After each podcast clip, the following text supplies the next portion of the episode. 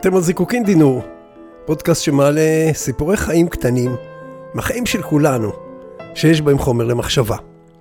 מקשיב, מלקט, מדובב, וגם מספר לכם בקולו, שוק הדינור. את הפרק הראשון, את הפתיח של הפודקאסט, אני רוצה לייחס לסיפור האישי שלי, כיצד הגעתי בכלל לנושא הסיפורים. רבים מתייחסים אליי היום כמספר סיפורים. מוכר אולי כאיש הסיפורים והתובנות מתוכניתו של שמעון פרנס בגלי צה"ל. אבל למעשה לא עסקתי בעברי בסיפורים, אלא יותר במספרים, ומיד תבינו. גם, אודה ואתוודה, אינני מתחבר כל כך לתואר שמספר סיפורים.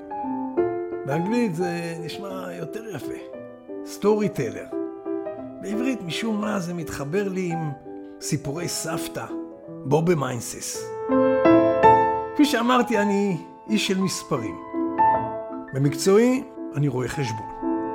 זה מה שלמדתי הרבה מאוד שנים, וזה מה שעסקתי במרב חיי המקצועיים למעלה מ-40 שנה.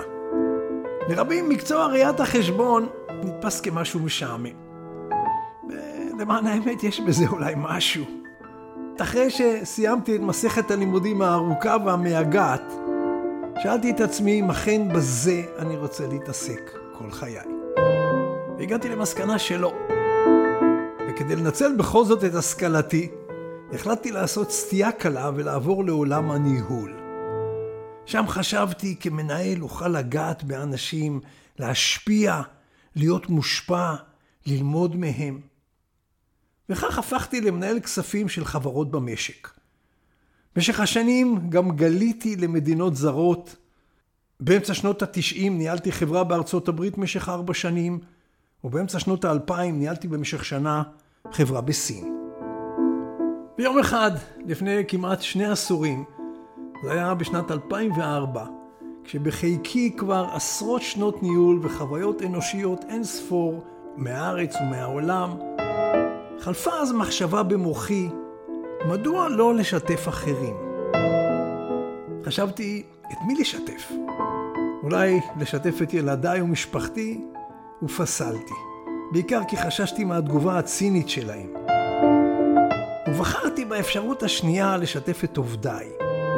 עבדתי אז בחברת ECI, וניהלתי את הכספים של החטיבה הגדולה שם. דיווחו אליי אז בערך כ-30 עובדים. עזרתי עוז ושלחתי להם אימייל קצר, בערך בזו הלשון. עובדיי היקרים, אנחנו עובדים כל כך קשה כל השבוע בנושאי תקציב וכלכלה והנהלת חשבונות, רק מספרים מול העיניים. אז כל יום חמישי, לפני שנצא לסוף השבוע, אשלח לכם משהו קטן ממני. חוויה, משהו שקראתי, שיגרום לכם לעצור לרגע, להרהר ואולי, אולי לחייך. זה יהיה משהו קצר, לא יותר מעמוד, כמה דקות לעיין ואולי לקבל משהו. אולי, אולי לראות את החיים שלכם נפרסים מולכם מתוך החוויה ומתוך הסיפור. ומצאתי סיפור קטן ברשת, ליטשתי אותו מעט, הוספתי תובנה משלי, וביד רועדת לחצתי ושלחתי. וכך זה התחיל. מיתגתי את זה תחת הכותרת קינוח לרוח, כי זה מקנח את השבוע וזה לרוח, לנפש ולא לחומר. לאחר כמה חודשים נקש על דלתי אחד מעובדיי ואמר שוקה, לא שמת לב שהמילה רוח היא ראשי תיבות של רואה חשבון. והאמת שלא כיוונתי לכך, אבל זו, זו מקריות חביבה.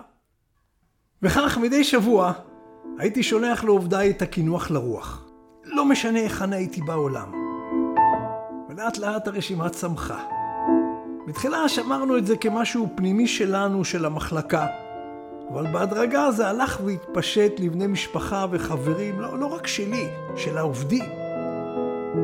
ולפתע מורים החלו להקריא את הסיפורים הללו בשיעורי חברה, מדריכי טיולים לקבוצותיהם, ומפקדים בצבא לפיקודיהם, וככל שהרשימה גדלה, מחויבותי הלכה וגדלה. הייתי מחויב פתאום לאיכות החומר, לאיכות התובנות, למשמעויות, וזה שינה את כל הרגלי חיי. לימים פרשתי מעיסוקיי כמנהל והחלטתי להקדיש את שלב חיי הבא, שלב הפרישה מהמספרים, לעולמם של הסיפורים. הסיפורים הקצרים, לעולם הליקוט והאיסוף של סיפורי חיים קטנים שיש בהם חומר למחשבה. ואז הגיע השלב הבא, עוד שלב. יום אחד אני פוגש את שמעון פרנס באקראי. לא הכרתי אותו קודם לכן. ובאותו המפגש נלחש לאוזנו ששוקה שולח סיפורים קצרים לקבוצה של אנשים. יש לי תוכנית יומית בגלי צה"ל, הוא אומר, עם סיפוריך טובים, אשמח לשלווה. אז שלחתי לו כמה סיפורים והוא החל להעלותם לשידור בתוכניתו הפופולרית פותחים ערב, כל יום, כל יום בין השעה 6 ל-7 בערב. המוזיקה שאתם שומעים ברקע של הכרכרה והסוסים, זה היה הפתיח של תוכניתו. מנגינה שהייתה מאוד מאוד מזוהה איתו עד עצם היום הזה. ידידי מסין, שוק הדינור, שלח לי את הסיפור הבא, כך הוא היה אומר, לפני כל סיפור שהוא היה משדר. לאט לאט סיפוריי כנראה צברו אוהדים. כשחזרתי מסין הציע לי פרנס לקריין את הסיפורים בקולי. תראה, אני אומר לשמעון, אני, אני חושש. אתה יודע, אני לא איש רדיו, אני, אני רואה חשבון משעמם. יהיה בסדר, הוא אמר, וכך התחלתי. יש לי פינה קבועה בתוכניתו ביום שישי תחת הכותרת זיקוקין דינור כבר 13 שנים. חשבתי שהכותרת הזו, זיקוקין דינור, התואמת גם את שמי, כי כוונתה להטיל מדי שבוע נקודת אור על פינה שכוחה בחיינו, שכדאי אולי לשים אליה לב. באותה תקופה בערך העליתי את הסיפורים הללו גם לבלוג שלי וגם לפייסבוק ולוואטסאפ, ויש שם היום אלפי מנויים שמקבלים את הסיפורים הללו אלקטרונית, אחת לשבועיים.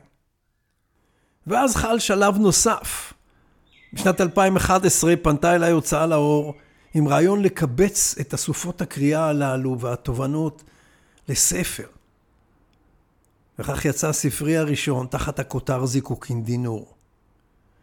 כמה שנים לאחר מכן החלטתי להוציא ספר נוסף תחת הכותר מגע הקסם האנושי. עלה לי אז רעיון לצרף את אחותי רימונה דינור, שהיא עורכת ספרים, כעורכת הספר שלי. וכך יצא הספר בשיתוף פעולה של האחות והאח. בוודאי לגאוות הורינו, שכבר אינם. רבים טועים איך אדם אחד חווה כל כך הרבה חוויות. והתשובה היא, כפי שבוודאי אתם מבינים, שהחוויות הללו ברובם אינם שלי. אלו חוויות שלכם, של אנשים שאני פוגש, שאני מקשיב, שאני מדובב, כי הרי מאחורי כל אדם יש עולם ומלואו. אני עוסק בכך כבר כמעט שני עשורים. קשוב, מטה אוזן כל הזמן. קשוב לסיפורים ומנסה כל הזמן לחבר אליהם תובנות. למדתי עם השנים ואימצתי את דבריו של סטו מקלרן, שלמען האמת איני יודע מיהו, שאמר, לעולם אל תציג תובנה ללא סיפור, ולעולם אל תספר סיפור ללא תובנה. באנגלית זה נשמע קצת יותר טוב. You never make a point without a story. You never tell a story without a point. ועם השנים למדתי גם על חשיבותם של סיפורים ועל תרומתם לאדם. דוקטור רחל נעמי רמן כתבה פעם שסיפורים אינם דרך להעביר זמן, אלא דרך להעביר חוכמה. וכך אני מלקט סיפורים, מוסיף אליהם תובנות שלי ושל אחרים, ואז אני מעבירם הלאה לאוזניים קשובות, שאולי לוקחים את הסיפורים והתובנות הללו לחיים שלהם, ובכך דייני. אז בפודקאסט הזה אעלה מדי פעם את הסיפורים הללו שאני מעלה בבלוג ומשדר ברדיו, ותודה שאתם איתי.